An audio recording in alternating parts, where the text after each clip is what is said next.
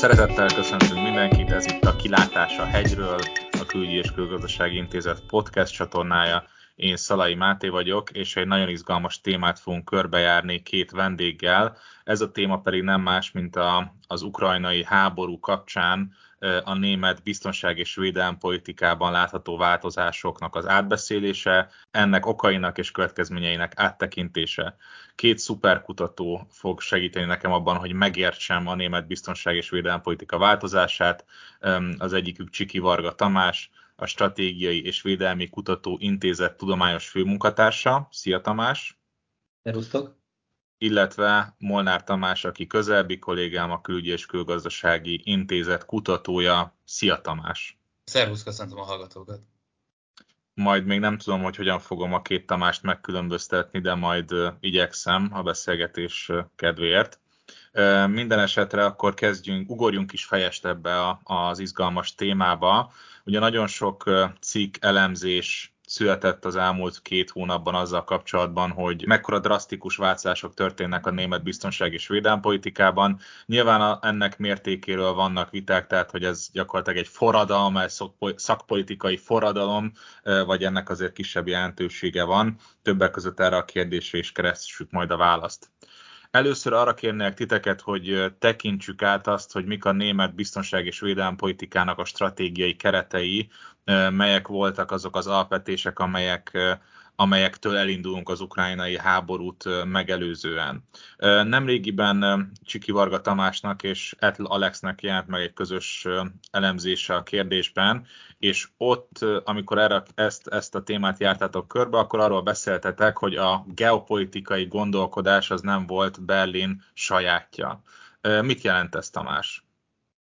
Üdvözlöm és a tisztelt hallgatókat. Ez elsősorban azt jelenti, hogy a modernkori német védelempolitikát, tehát a második világháború utáni időszakban több olyan pillére épült, ami a, fegyveres erő használatának a háttérbe szorítását, illetve az egyoldalú használatának a kiküszöbölését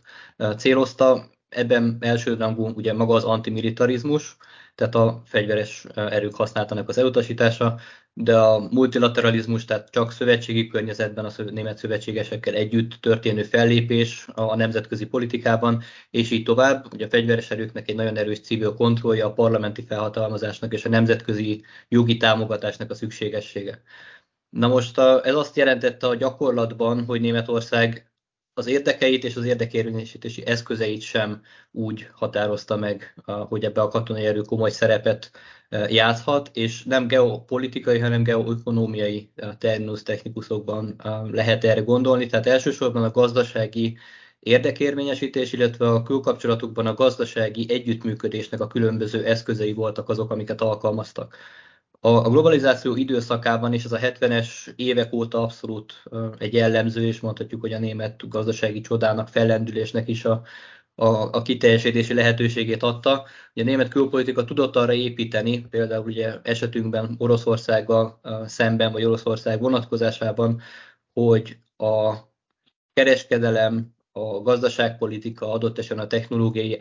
transfer volt olyan eszköz, ami a kapcsolatokat építette, bővítette és stabilizálta, és ezáltal ugye a konfliktusok elkerülése helyett a, a kooperációra helyezték a hangsúlyt, abban bízva, hogy a kölcsönös előnyök azok a, az egyoldalú előnyöket és a katonerő használatát alapvetően kiveszi ebből az egyenletből. És hát a német kül- és biztonságpolitika, vagy a biztonság és védelempolitika, az gyakorlatilag egészen a 90-es évekig nem is gondolt olyanra, hogy a katonai erőt azt az országon kívül lehetne alkalmazni, 94-ben egy alkotmánybírósági döntés kellett ahhoz, hogy az akkor felfutóban lévő nemzetközi válságkezelő műveletekbe komolyan elkezdhessenek bekapcsolódni, és bár azóta nagyon sok minden változott a német politikában, és egyfajta normalizálásról beszélünk. 2014 után mondhatjuk azt, hogy Németország megfogalmazott egy, egy magasabb ambíciót a nemzetközi szerepvállás szempontjából, de ez még mindig nem kifejezetten geopolitikai hangsúlyú volt. Egyébként erre utalunk Müncheni konszenzus néven, amikor az akkori kormányzó, a koalíció vezető politikusai, külügyminiszter, védelminiszter, az államelnök egy öntetűen amellett foglaltak állást, hogy Németországnak a gazdaság és politikai súlyának megfelelően kellene a, a nemzetközi biztonsági folyamatokban is szerepet vállalnia. Ennek láttuk pozitív és nem annyira gyorsan teljesülő jeleit is. Ezzel együtt most a 2022-es események egyfajta meglepetésként vagy stratégiai sokként érték a német vezetőket. Mielőtt megkérdezném Molnár Tamásnak a véleményét erről, a, hadd kérdezzem azt vissza, hogy ez a, ez a konszenzus, ami kialakult a német biztonság és védelempolitikában, ennek a történelmikai voltak, tehát igaz az, az a narratíva, hogy a, a náci múltal való szembenézés problémája és az ennek, ennek politikai következményei vezettek ez a német pacifizmushoz, vagy pedig például van, lehetnek olyan okai, hogy a német gazdaságnak ilyen igényei vannak, és ezeket akarta érvényesíteni Berlin abban az időszakban, amikor ez kialakult, akkor egyértelműen a, a világháborús trauma volt az, illetve az a fajta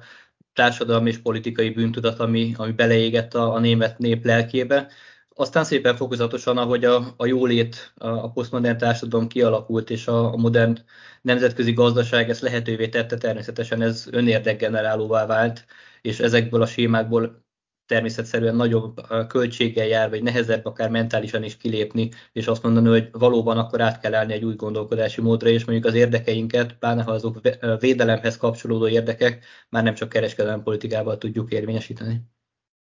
Monár Tamás, te mit gondolsz erről a stratégiai keretről? Ez már csak azért is izgalmas kérdés, mert ugye a háború kitörése után te írtál egy cikket, amiben a gyakorlatilag azt mondtad, hogy ez a liberális interdependencia gondolat, amit Tamás is leírt, az, az megbukott. Szerintem nagyon jó lenne a podcast kedvéért, hogyha tudnék vitatkozni a másik Tamással, de hát sajnos nem tudok igazából, csak így uh, megpróbálnám egy-két dologgal, vagy egy-két uh, részlettel kiegészíteni azt, amit uh, hallottunk. Tehát igazából így a, uh, amit a kolléga leírt igazából a 70-es évektől számítva ez igazából az Oszpolitikhoz, Egon Bárhoz és a fölötte lévő kancellárhoz, Willy Brandthoz kötődik. Tehát ugye a Szovjetunióval, illetve hát a keleti blokkal kapcsolatos német közeledés kereteit szabta meg ez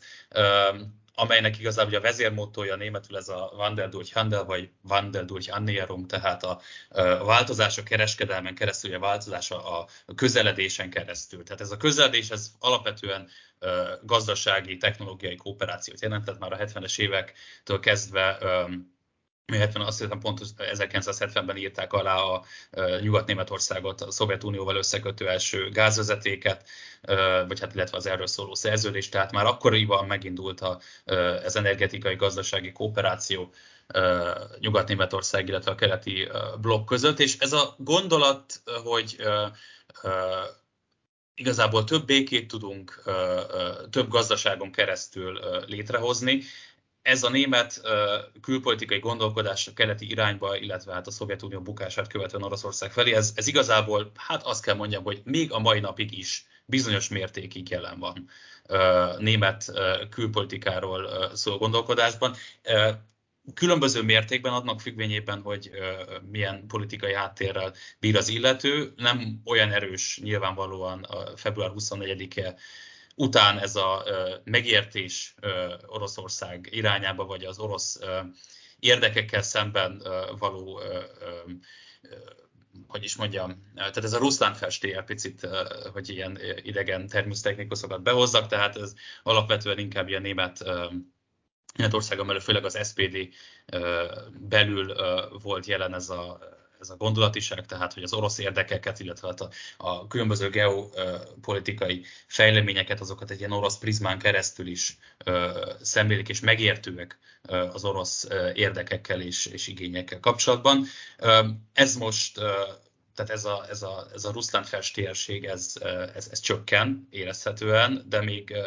azt kell mondjam, hogy a német gondolkodásban még mindig, még mindig jelen van. Um, és azt hiszem, hogy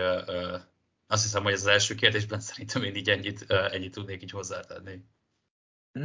Mielőtt rátérnénk arra a konkrét változásokra, amiket láthatunk az elmúlt egy-két hónapban, azt mindenképpen megkérdezném, hogy szerintetek a német kormány, vagy a német közvélemény mennyire volt meglepve a háború kirobbanásától? Nyilván ez nyilván nem gondolom, hogy előre állta volna mint bárki a folyamatokat ilyen pontosan, de azért azt most már tudjuk, hogy az amerikai hírszerzés elég pontosan közölt információkat arról, hogy hogy fognak zajlani az események. Ezzel szemben mondjuk Franciaországban a katonai hírszerzés igazgatóját ugye ki is rúgták amiatt, mert nem, nem, tudta, ne, nem tudott információkat szolgálni erről. A németeket hova tudjuk tenni ebben a kérdésben? Molnár Tamás? Én a német Németország, illetve német politikai vezetés mindenképpen inkább a, a, hát most nem tudom, hogy az első vagy a második kategória volt, de abba a kategóriában, amely abszolút meglepetésként érte a, a február 24-i fejlemény és a február 24-i háború kirobbanása. Tehát voltak erről hosszú-hosszú cikkek különböző hírportálokon, de az, hogy a politikai vezetés felkészült lett volna erre, én ezt abszolút nem, nem tartom,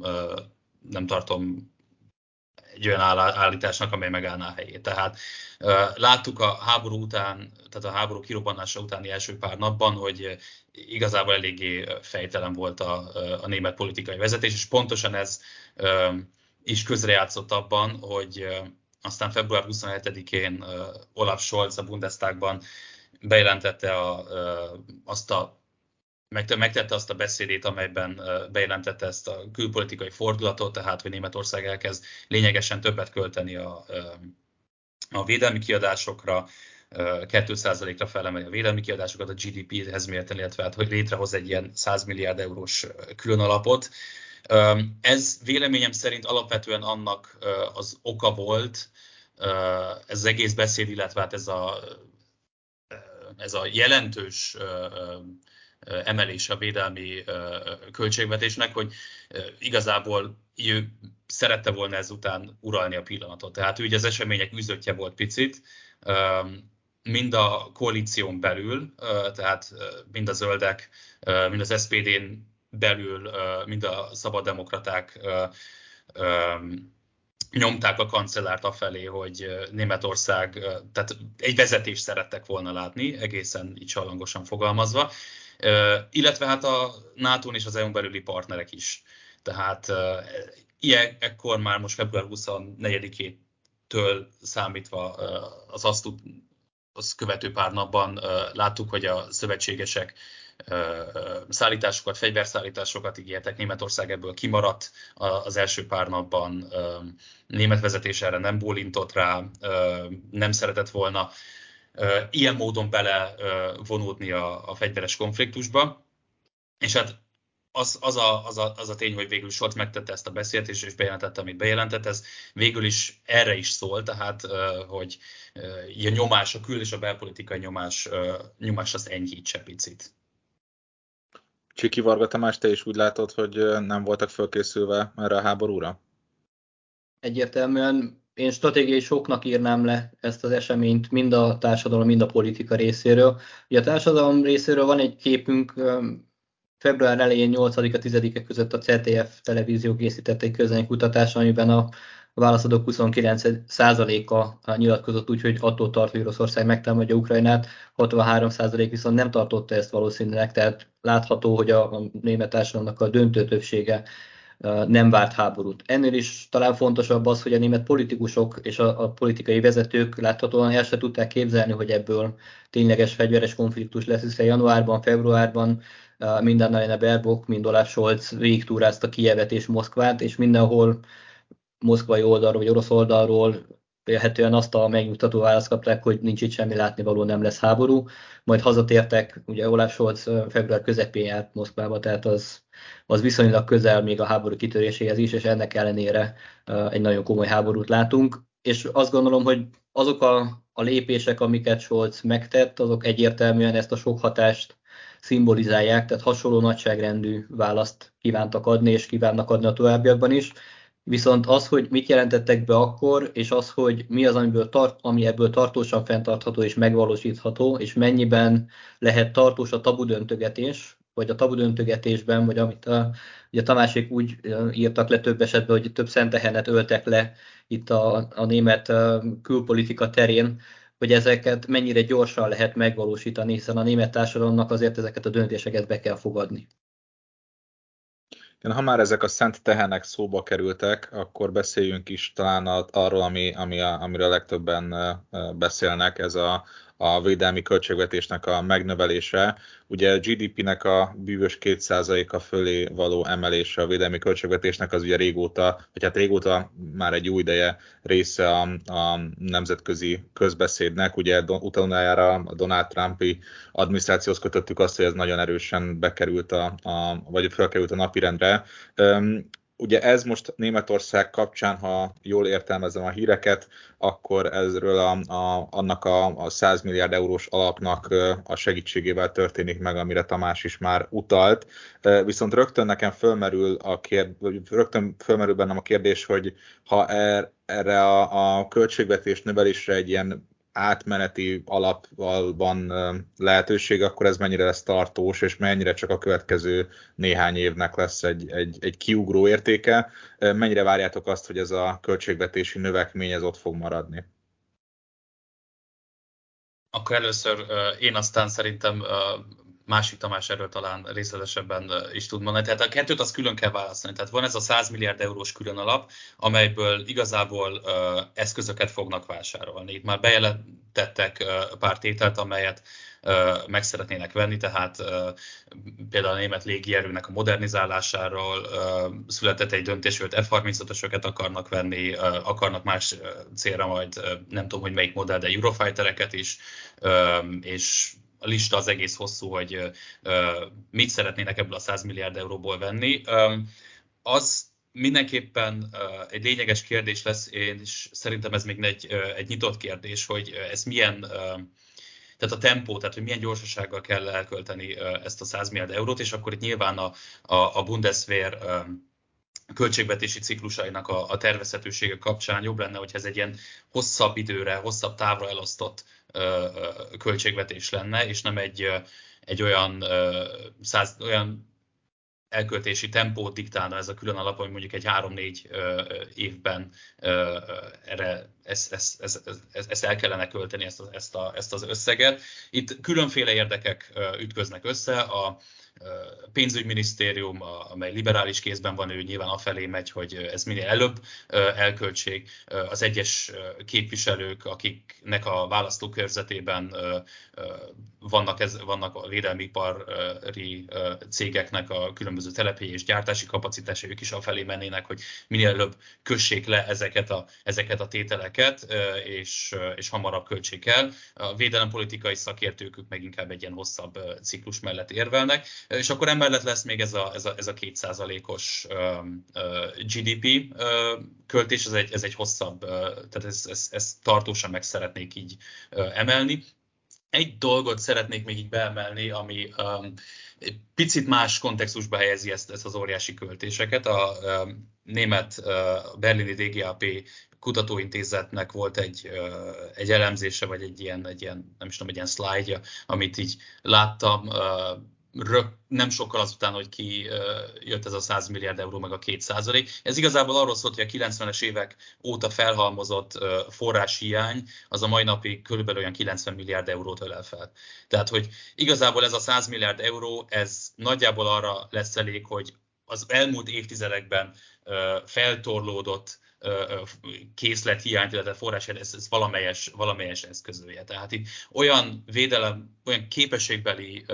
hiányosságok és, és, és lyukak vannak itt a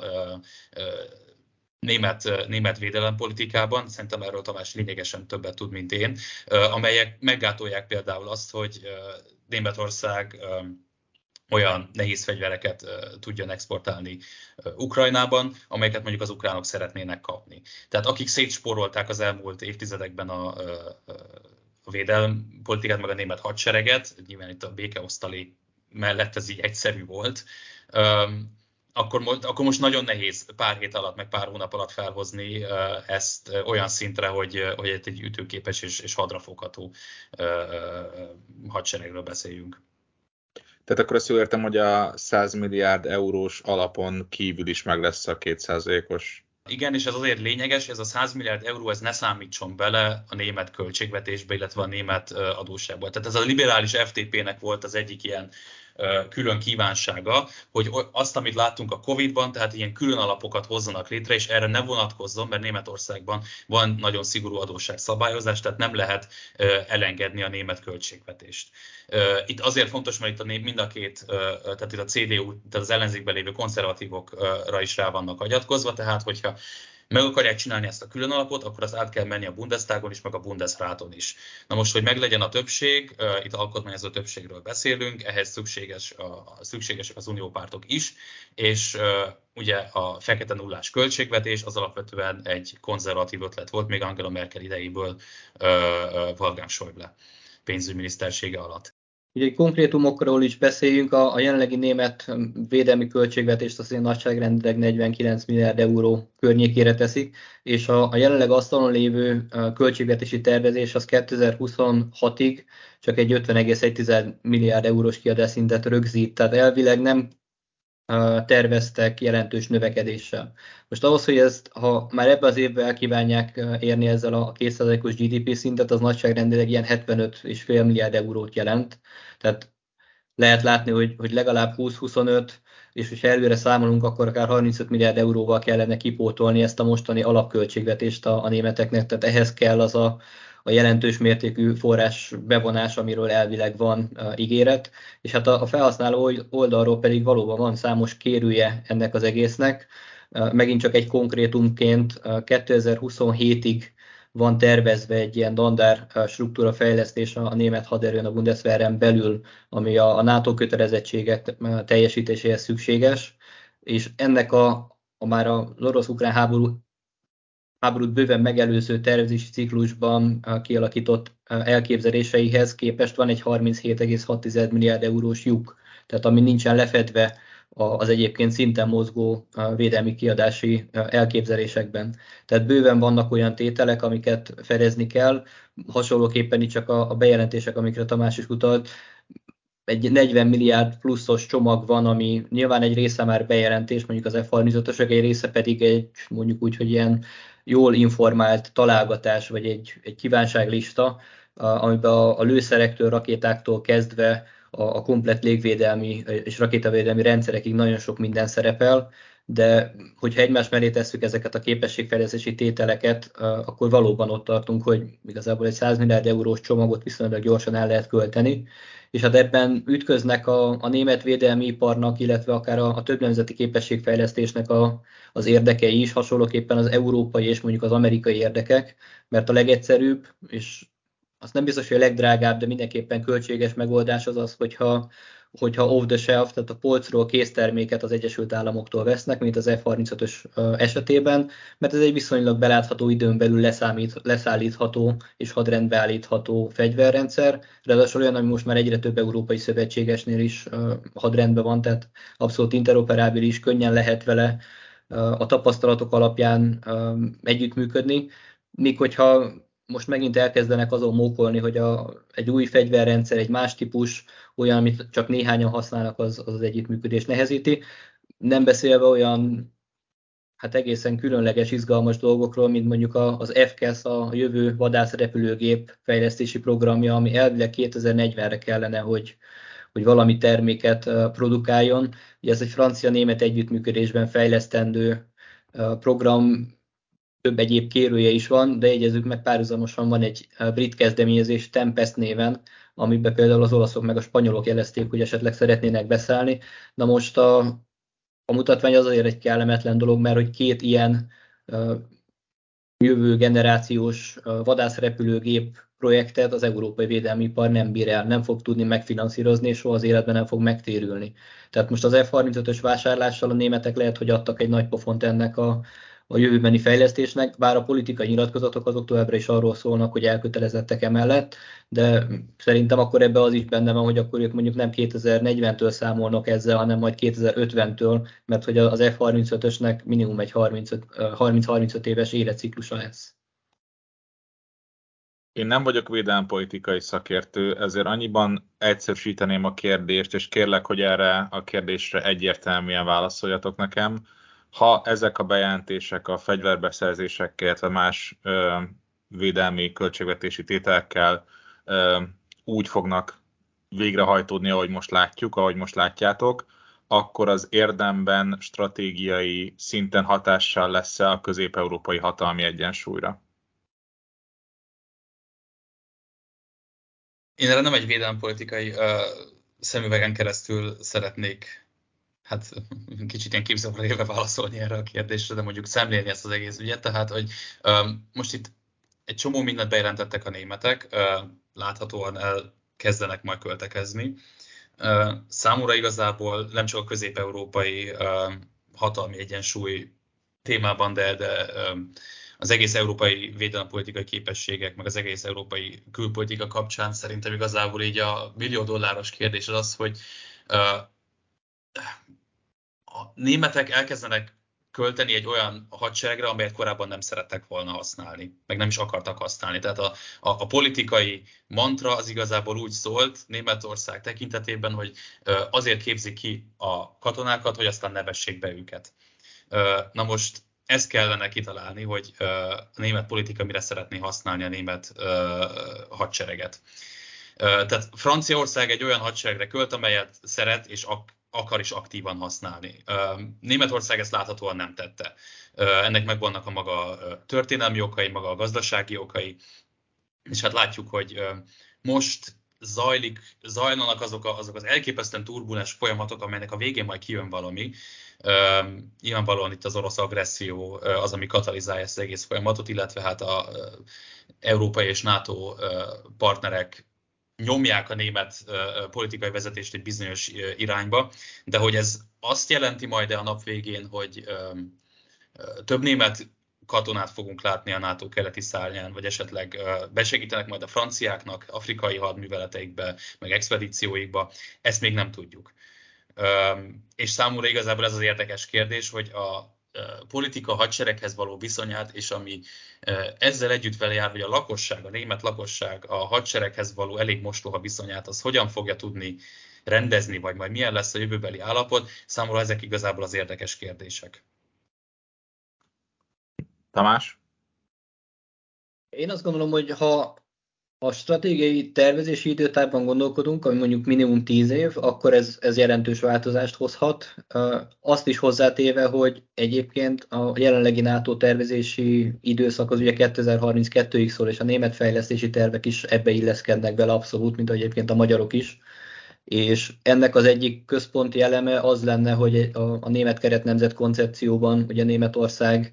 a nevéből adódóan keretnemzetként képes a térség több államának szárazföldi hadviselésre alkalmas haderő elemeit befogadni és integráltan velük együttműveleteket végrehajtani. Ami nyilván azt is jelenti, hogy például a logisztikai háttérben, amit látunk most az oroszoknál, hogy mennyire nem működik, logisztikai háttérben a németek nagyon túltervezték azokat a, a haderőfejlesztési elképzeléseket, mint ami egyébként csak a Bundeswehr állományára vonatkozva elég lenne, tehát mondjuk nem 15 logisztikai zászlója, hanem 27-tel terveznek, mert hogy minden egyéb az a, az együttműködő haderőelemeket támogatná. És hasonlóképpen az új eszközök is bizonyos mértékben ehhez illeszthetők hozzá, illetve a NATO védelmi tervezéshez illesztődnek hozzá, de mint minden haderőfejlesztés, pláne az új eszközök beszerzésénél, az nem egy, egy egy-két éves folyamat. Tehát még, még a késztermék beszerzése, amit leveszek a polcról, ott is három-öt év, mire azt, hát, ha késztermék úgy, hogy már le van gyártva, akkor csak megszületik a döntés, kifizetem, leszállítják, kiképzem rá az eszközöket, a kezelőszemélyzetet, meg lesz a logisztikai háttér hozzá, elkezdem üzemeltetni, begyakoroltatom, hogy gyakorlatok vannak, és aztán eltelik az a három-öt év, amíg tudom használni. Természetesen ez békeidőre értendő, lehet ezt sokkal gyorsabban is csinálni, ugye látjuk ezt Ukrajna esetében, de egy, egy teljesen ismeretlen új rendszernél nem működik az, hogy néhány hónap alatt mi átképzünk komplet kezelőállományt, vagy kezelő személyzetet.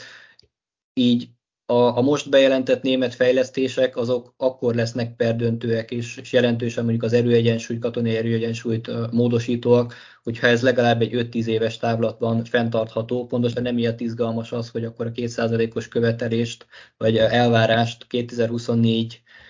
uh, után fent fogják-e tartani, mint ahogy egyébként a, a NATO-ban általánosságban 2014-ben elfogadta minden tagállam, hogy politikai kötelezettséget vállal ebbe a, ezen a területen, és ebbe az irányba fognak elmozdulni 2024-ig. Most már volt, aki néhány év alatt ezt megtette. A Románia két-három év alatt gyakorlatilag megduplázta a védelmi költségvetését, és elérték a kétszázalékot. A lengyelek hagyományosan e fölött költenek, a, a németek esetében hát itt kellett valami tényleg olyan sok hatásnak jönnie, ami a politikai elit részéről is ezt a, a tabut hajlandó volt tovább lökni, illetve a társadalom is elfogadja. Aztán majd meglátjuk, de a háborús fenyegetésnek a, a kézzelfogható jelei, azok nagyon fontosak voltak ebben.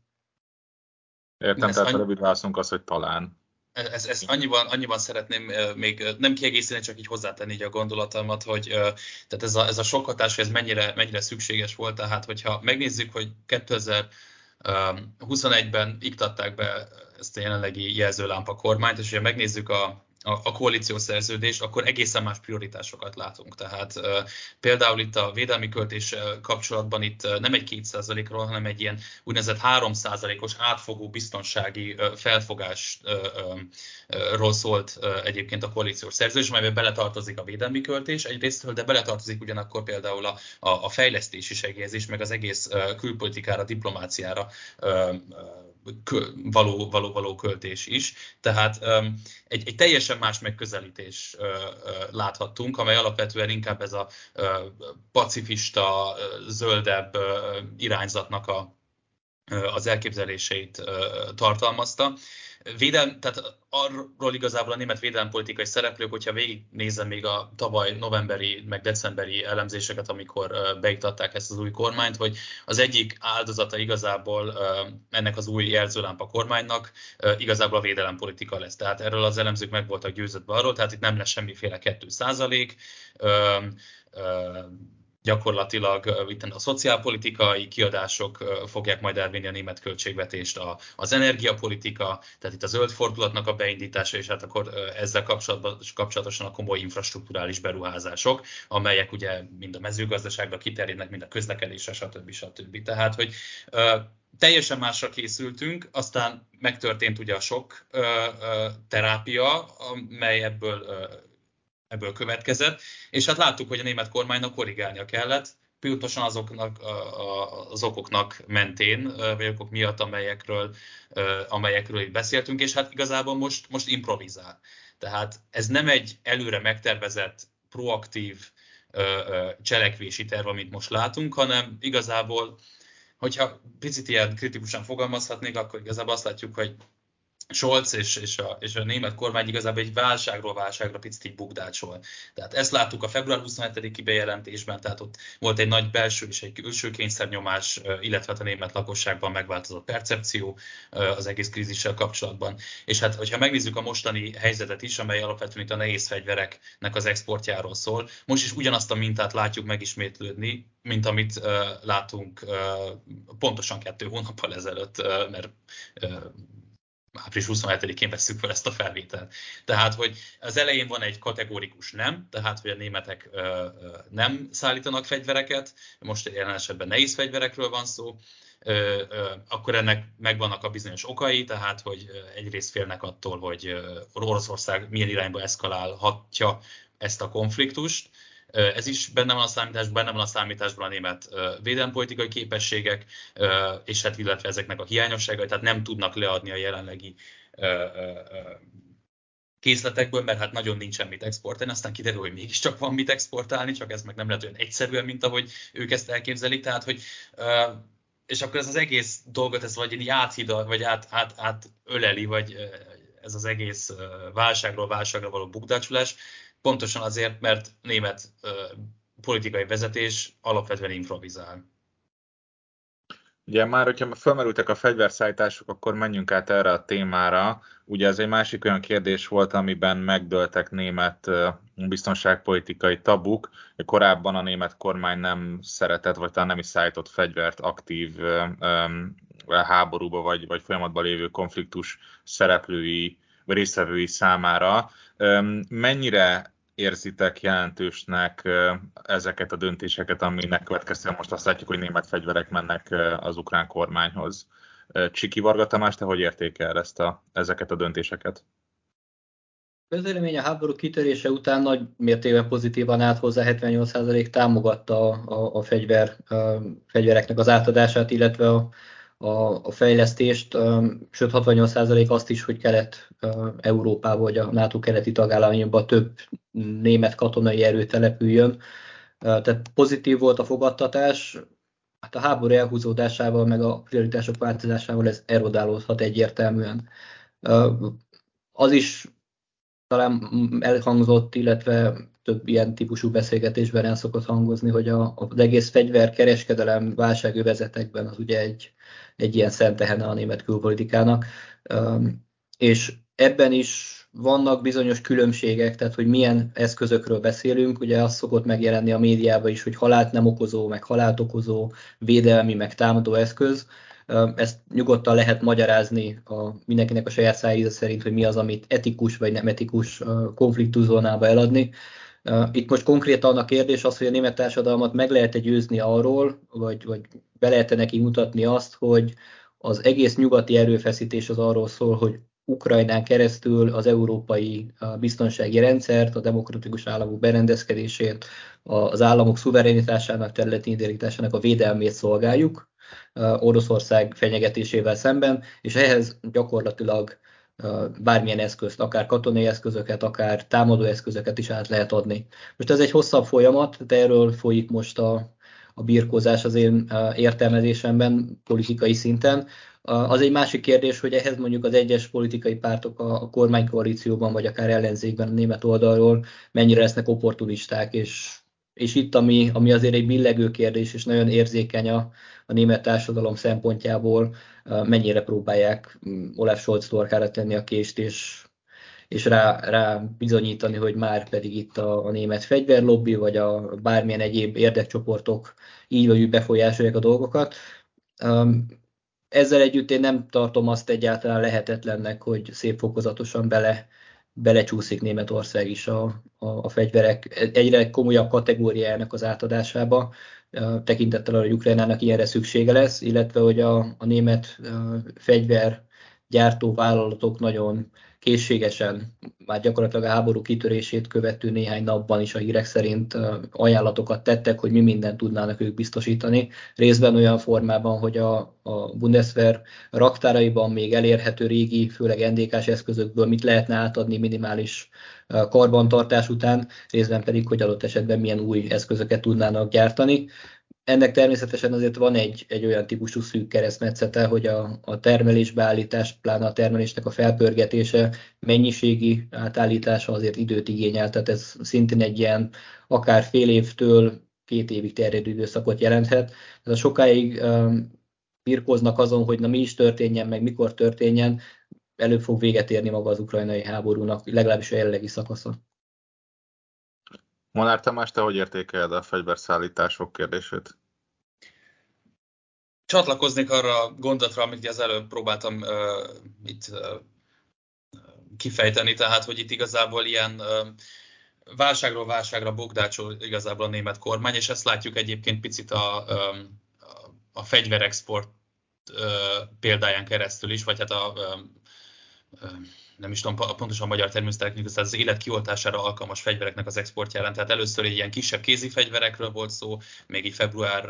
végén, amely először volt egy kategórikus nem, aztán utána lett abból egy talán, amire végül aztán ráborintottak. Na most ez eszkalálódik, vagy ez, ez, ez a téma változott most a nehéz fegyverekkel kapcsolatban, tehát itt is először alapvetően volt egy kategórikus nem, amikor már láttuk, hogy a NATO partnerek közül legalábbis többen tettek bejelentéseket, hogy ők szállítanának ilyeneket, tehát a, akár a franciákra gondolok, a kanadaiak is, az Egyesült Államok természetesen, nyilván a keletiek is, amely készleteik ezt, ezeket engedik. És hát Németország sokáig kitartott amellett, hogy, hogy ők ezt, tehát hogy a Németország nem akar, vagy először úgy, hogy nem tud pontosan, pontosítan, pontosítanék szállítani, mindenféle oknál fogva, tehát hogy egyrészt neki kellnek a saját kapacitásaik, hogy a területi és szövetségi védelmi feladataikat, azokat el tudják látni. Aztán utána volt itt egy ilyen kis kommunikációs csörte, mert akkor a több német védelm védelmipari cég tett olyan nyilatkozatot, hogy de ők igazából tudnának szállítani, illetve hát az ő raktáraikban vannak olyan eszközök, amelyeket át tudnának adni egyébként Ukrajnának, ezzel is hát komoly kommunikációs nehézséget okozva a kancellári hivatalnak, hol ott ugye a korábbi álláspont az az volt, hogy Németország erre, erre, képtelen aztán kiderült, hogy mégiscsak tudna, akkor, hogy a probléma az az volt, hogy azoknak a fegyvereknek, hogy a, tehát pontosan most, hogyha jól emlékszem, mert a, a Marder ilyen gyalogsági páncélozott járműről volt szó, illetve hát ez a légvédelmi löveg, vagy ágyú, nem tudom, majd Tomi majd kijavít, hogyha rosszul mondom, mert a Gepardról volt szó, hogy itt Hát gyakorlatilag az volt a lényege, hogy, a, hogy az ukránok nem tudnák használni ezeket, a, ezeket az eszközöket, mert igazából nincsen erre meg a, a, kellő tudásuk, mert itt a nyugati technológiáról van szó, és nem pedig, nem pedig alapvetően egy ilyen szovjet technológiára, amit ők tudnának, és erre találták ki egyébként a németek, hogy jó, rendben, akkor exportáljanak azok az országok, akiknek van ilyen volt szovjet technológiájuk, tehát például itt volt szó arról, hogy itt Szlovéniából kapnának az ukránok T-72-eseket, és akkor a németek meg majd kipótolják ezt a, ezt a szlovéneknek, tehát egy ilyen körcsere valósulna meg, amely aztán végül kiderült, hogy végül nem is tartan olyan sokáig kékvezni egyébként az ukránokat, hogy ezeket a, ezeket a márdereket például vezetni tudják, tehát olyan értékeléseket olvastam itt az utóbbi napokban, hogy tehát azok, a, azok az emberek, akik tudják mondjuk a, a szovjet technológiát kezelni, az ilyen gyalogsági páncélozott járművek vezetése kapcsán egy ilyen Marder crash kurzzal két hét alatt például be lehetne őket tanítani erre. Úgyhogy itt több ok, kifogás, hivatkozás, érvelés látott napvilágot az utóbbi napokban, hetekben így a német sajtóban, és én ezt aktívan követtem egyébként, beleértve ezzel a német képességek exportjáról szóló vitát vagy diskurzust is, tehát hogy itt rengeteg különböző lista keringett az éterben, hogy Németországnak milyen képességei vannak ebből, miket tudnának átadni, akkor itt kiderült, hogy van egy olyan lista, amit egyébként még, még a február 24-i háborút kitör, kitörése utáni napokban németek belső használatból készítettek el, hogy, hogy a szükség esetén mit tudnának átadni, akkor volt egy különböző lista, amit a német védelmipari szereplők küldtek el a, a, a kancárnak, akkor volt egy olyan, amelyet az ukrán-német fél között keringett, volt egy olyan, amelyet az ukrán, berlini ukrán nagykövet adott, vagy, vagy, vagy követett lényegében beleértve ilyeneket, hogy, hogy tenger alatt járók és korvettek, tehát ilyen egészen, egészen fejlett technológiáról, vagy haditechnikáról, bocsánat, is beleértve. Tehát itt uh, elég el, eldurvult ez a vita, mondjuk így, hogy Németország mit tudna, mit nem tudna szállítani, és hát a tisztánlátás azt nem segítette egyébként a kancellári hivatal nyilatkozatai sem. Tehát, hogy pontosan mire hivatkozva nem ad segítséget nehéz fegyverszállításban Ukrajnának.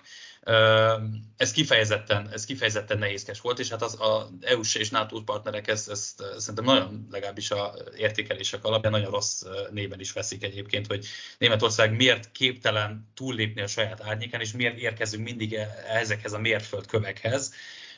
amelyek hát az én meg látásom alapján pontosan ezért, mert hogy nincsen egy előre meghatározott terv, hogy a német politika most mit is követ. Alapvetően improvizál, és megint csak, nem tudom, már szerintem harmadjára mondom ki ezt a, ezt a gondolatot, így válságról válságra megyünk,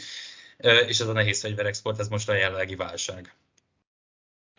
Nagyon érdekes ez a folyamat, és hát akkor látható az, hogy ezekben a válságokban folyamatosan hát puhul a német álláspont, vagy, vagy hát vagy hogy pont keményedik, hogyha úgy tetszik, tehát hogy, a, hogy egyre inkább beadja a derekát a német kormány, de pontosan kinek is. Ugye itt Csiki Varga Tamás többször utalt a, a közvélemény szerepére, de beszéltünk itt akár NATO részéről és szövetségesek részéről kifejtett nyomásról, ugye Ukrajna is nyomást akar helyezni nem csak Németországra, de más kormányokra is segítség meg. Van egy politikai harc is nyilván, vagy politikai pártvetélkedés Németországban. Ezek közül a tényezők közül melyik az, amelyik a legnagyobb nyomást tudja helyezni a német kormányra, vagy melyik az, ami a leginkább mozgatja a német kormánynak a, a döntéshozatai folyamatát? Mit gondoltok? Csiki Varga Tamás? Erre kapásból választ tudok adni, akkor nekem Berlinbe kellene egy irodát bérelni nagyon gyorsan. Én egyébként azt gondolom, hogy per pillanat a, a belső politikai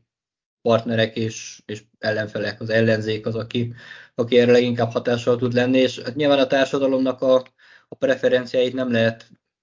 figyelmen kívül hagyni, de én azt, azt mindig ilyen féknek tekintem a, a németek esetében, tehát ami lassítja a folyamatot, nem véletlenül ilyen döcögős az egész mutatvány, ami pedig gyorsítja az a, az a gazdasági érdekek, a védelmi ipari szereplők, de azt, hogy hogyan tematizálják, azt szerintem a politikai arénában birkozó erők határozzák meg elsődlegesen. Én most itt az elmúlt néhány napban kevésbé követtem a német belpolitikai híreket, de már ilyen érdekességet is olvastam valahol, hogy fölmerült, hogy a CDU kívülről megpróbálná megborítani a kormánykoalíciót, és a, a Scholz kancellár ellen fellépve egy másik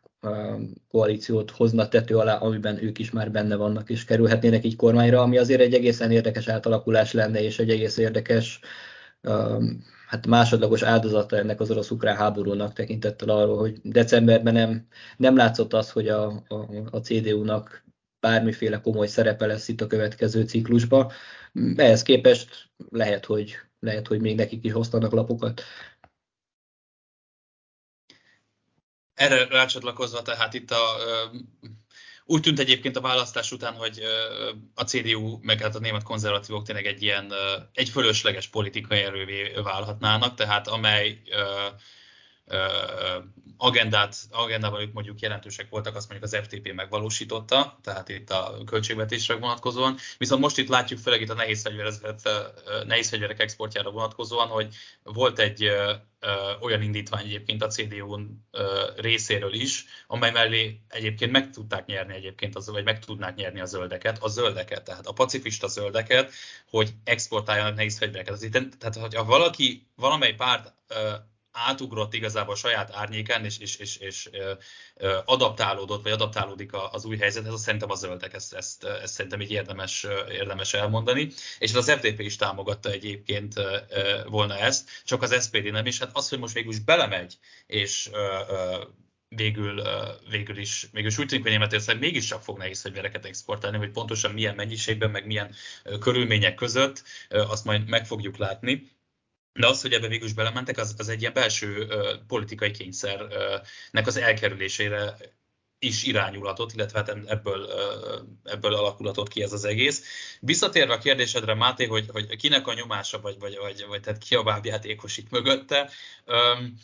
én inkább azt mondom, és lehet, hogy ez egy picit ilyen, ilyen filozofikus megközelítése lesz az egész kérdéskörnek, hogy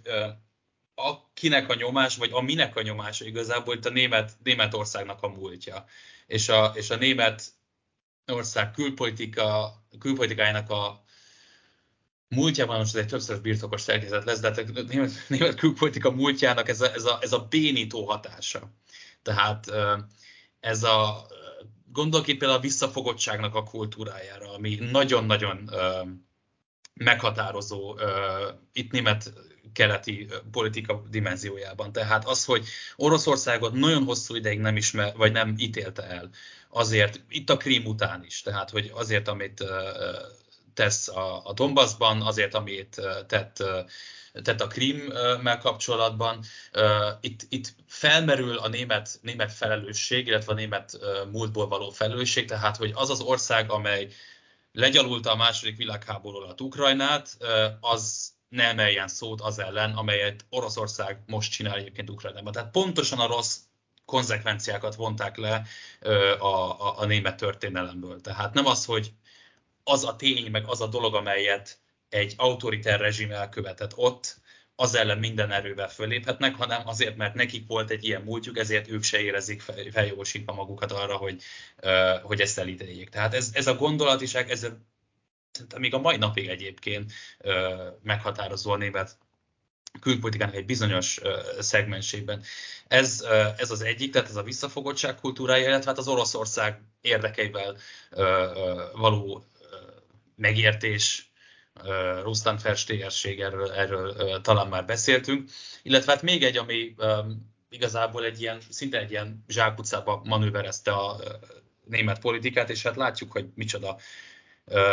nehézségek árán, meg árak, vagy, vagy, vagy, vagy költség árán tud ebből, ebből szabadulni, amiről nem beszéltünk most ebben a podcastben, de majd talán egy másikban. Ez ugye az energetikai kérdés. Tehát, hogy Németország elképesztő függőségi helyzetben van az orosz energiahordozóknak a, a, a energiahordozóktól, tehát itt olyan számok voltak a háborút megelőzően, hogy a német gázfelhasználás 55%-a érkezik Oroszországból kőolaj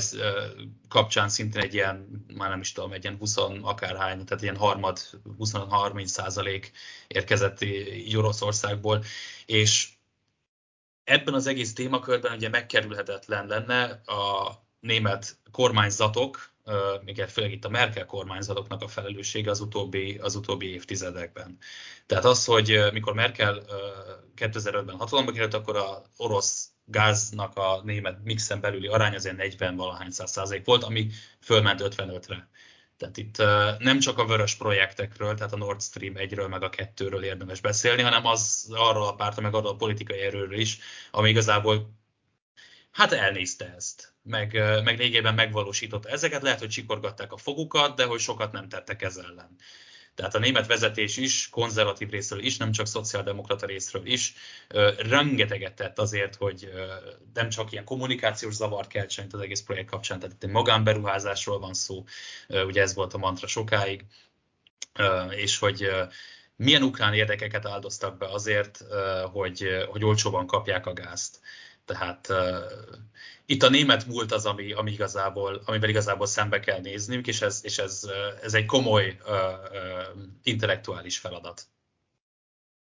A CDU felelőssége ellenére akkor az alapján, amit mondotok, az alapján nekem az a képem alakult ki, hogy itt a belpolitikában az SPD a vesztese jelenleg ennek a folyamatnak. Ezt jól látom.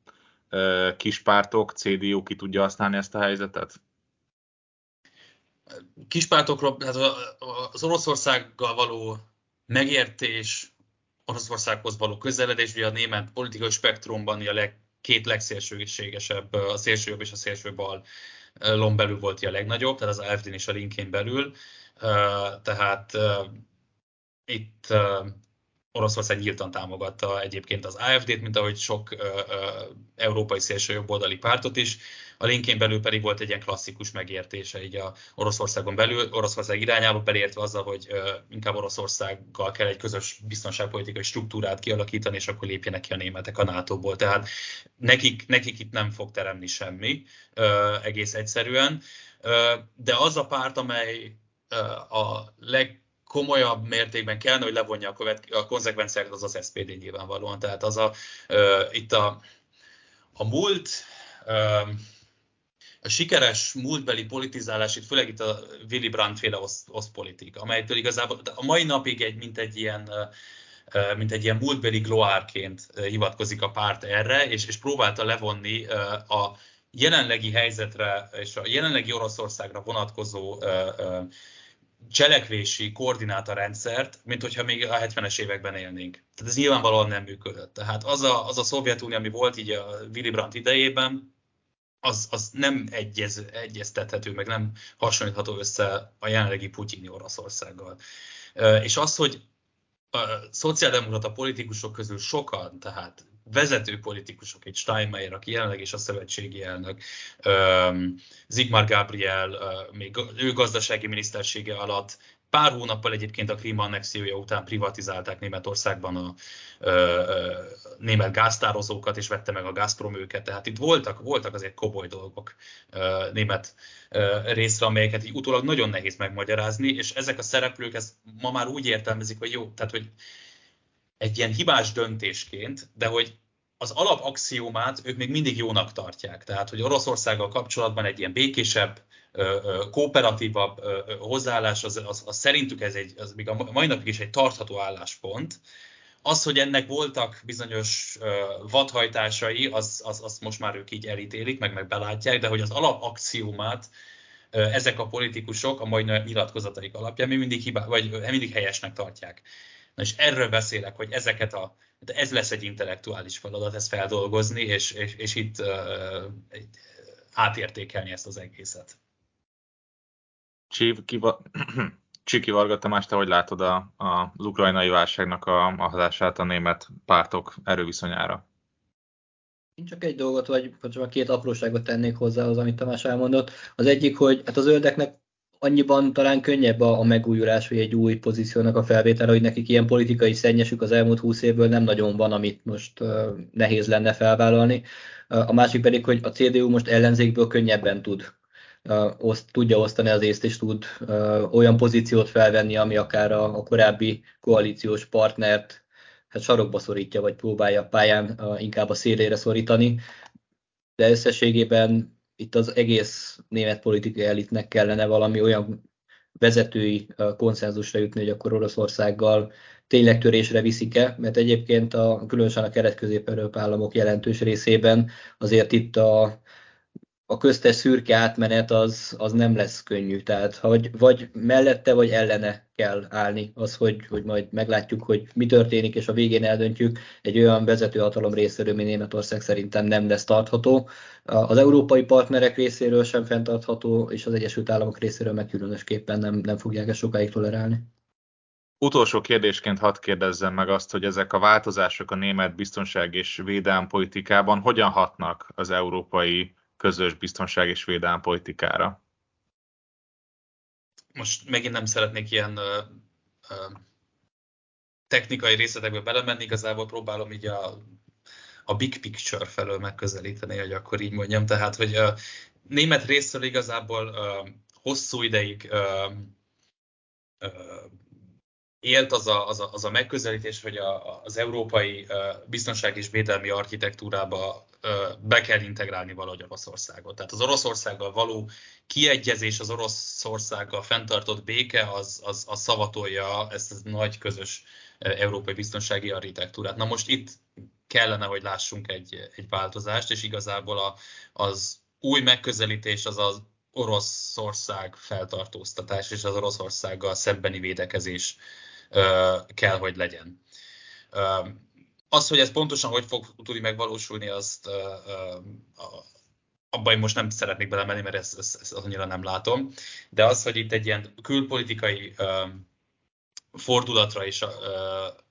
ezt, ezt, ezt predestinálja ezt, ez, ez mindenképpen szükséges lesz. Az, hogy ez elvezete nagyobb európai szuverenitáshoz, most itt a hétvégén újra választott Macronnal kapcsolatban, illetve hát az ő ilyen PET projektjével kapcsolatban, itt erősítsük az európai képességeket. Én azt látom a jelenlegi helyzetből, hogy itt ez nehézkesen fog menni. Tehát most is azt látjuk, hogy, hogy az amerikaiak nélkül ez nem igazán megy. Akár nehéz fegyverekkel, akár fegyverekkel kapcsolatosan, akár hírszerzés, információk megosztásával kapcsolatban. Az amerikaiak nem tudják lényegében a európaiakra hagyni Oroszországot, tehát itt a Pivot to Asia-ból majd megint egy ilyen picit vissza kell majd jönniük, hogy, hogy itt legyen, és le fogják kötni a, a, az amerikai figyelmet, meg az erőforrásokat, és ez mindenképpen implikációkat fog okozni az egész európai szuverenitás, illetve a, a, a na, most ez gyors, ezt majd vágjuk ki, nem tudom, mi volt a másik bizé buzzword, az nem tudom, milyen autonómia, de hogy, de hogy ezzel kapcsolatban. Stratégiai tehát, autonómia. Stratégiai autonómia, köszönöm szépen, igen. Tehát, hogy amerikaiak nélkül nem fog menni, és, ez, és ennek az amerikaiak majd szerintem meg fogják kérni az árát. Tomi, te hogy látod? Hát én egy konkrétumot emelnék ki, ami a, a német elnökség, német EU elnökség, francia EU elnökség kapcsán most kereteződött, vagy most fejeződött be ugye a folyamat, és ennyiben aktualitása volt az orosz-ukrán háborúnak is, mert az utolsó pillanatban még ugye hozzá kellett írni, ugye az EU stratégiai iránytű, ami az új, vagy hát módosított bevezetővel valami olyasmivel kezdődik, hogy az orosz agresszió alapjában változtatta meg a,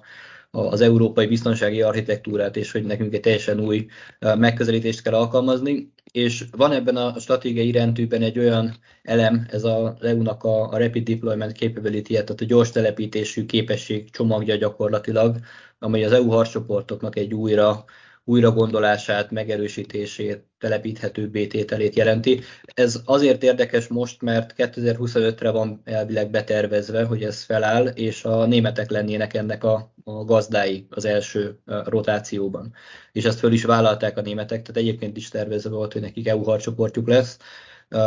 és itt a következő években, 23-ban, 25-ben, 27-ben különböző formációkban, vagy az EU-ban, vagy a NATO-ban nekik vezető ilyen keretnemzeti feladatokat kell ellátni, nagyobb katonai haderő csoportosításokkal, és ezekkel, ezekkel az európai biztonságot kell szolgálni. Tehát ebből a szempontból a, a háború az, az mindenképp egy nagy támogatást jelent a, a védelmi költségvetés, a képességfejlesztés és a több nemzeti együttműködés szempontjából is. Ehhez viszont valóban fel kell nőnie a, a német védelem politikának, tehát ha, ha valami pozitívumot akarunk keresni a, a háború hatásaiban, akkor ebből a szempontból ez mindenképpen egy pozitív ösztönző tényező, még akkor is, ha egyébként a hatásai alapvetően negatívak.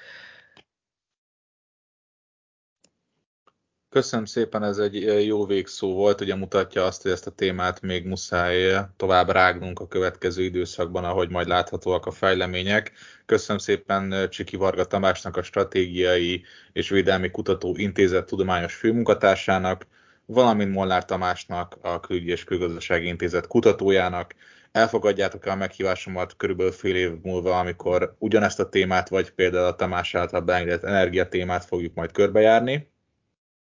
Természetesen. Nagy örömmel. Szuper, köszönöm szépen, akkor fél év múlva körülbelül itt találkozunk. Köszönjük szépen a hallgatóknak, kövessetek minket Facebookon, Instagramon, Twitteren, Soundcloudon, Spotify-on és egyéb, és, és élőben is. Mindenkinek kellemes hetet kívánok, sziasztok!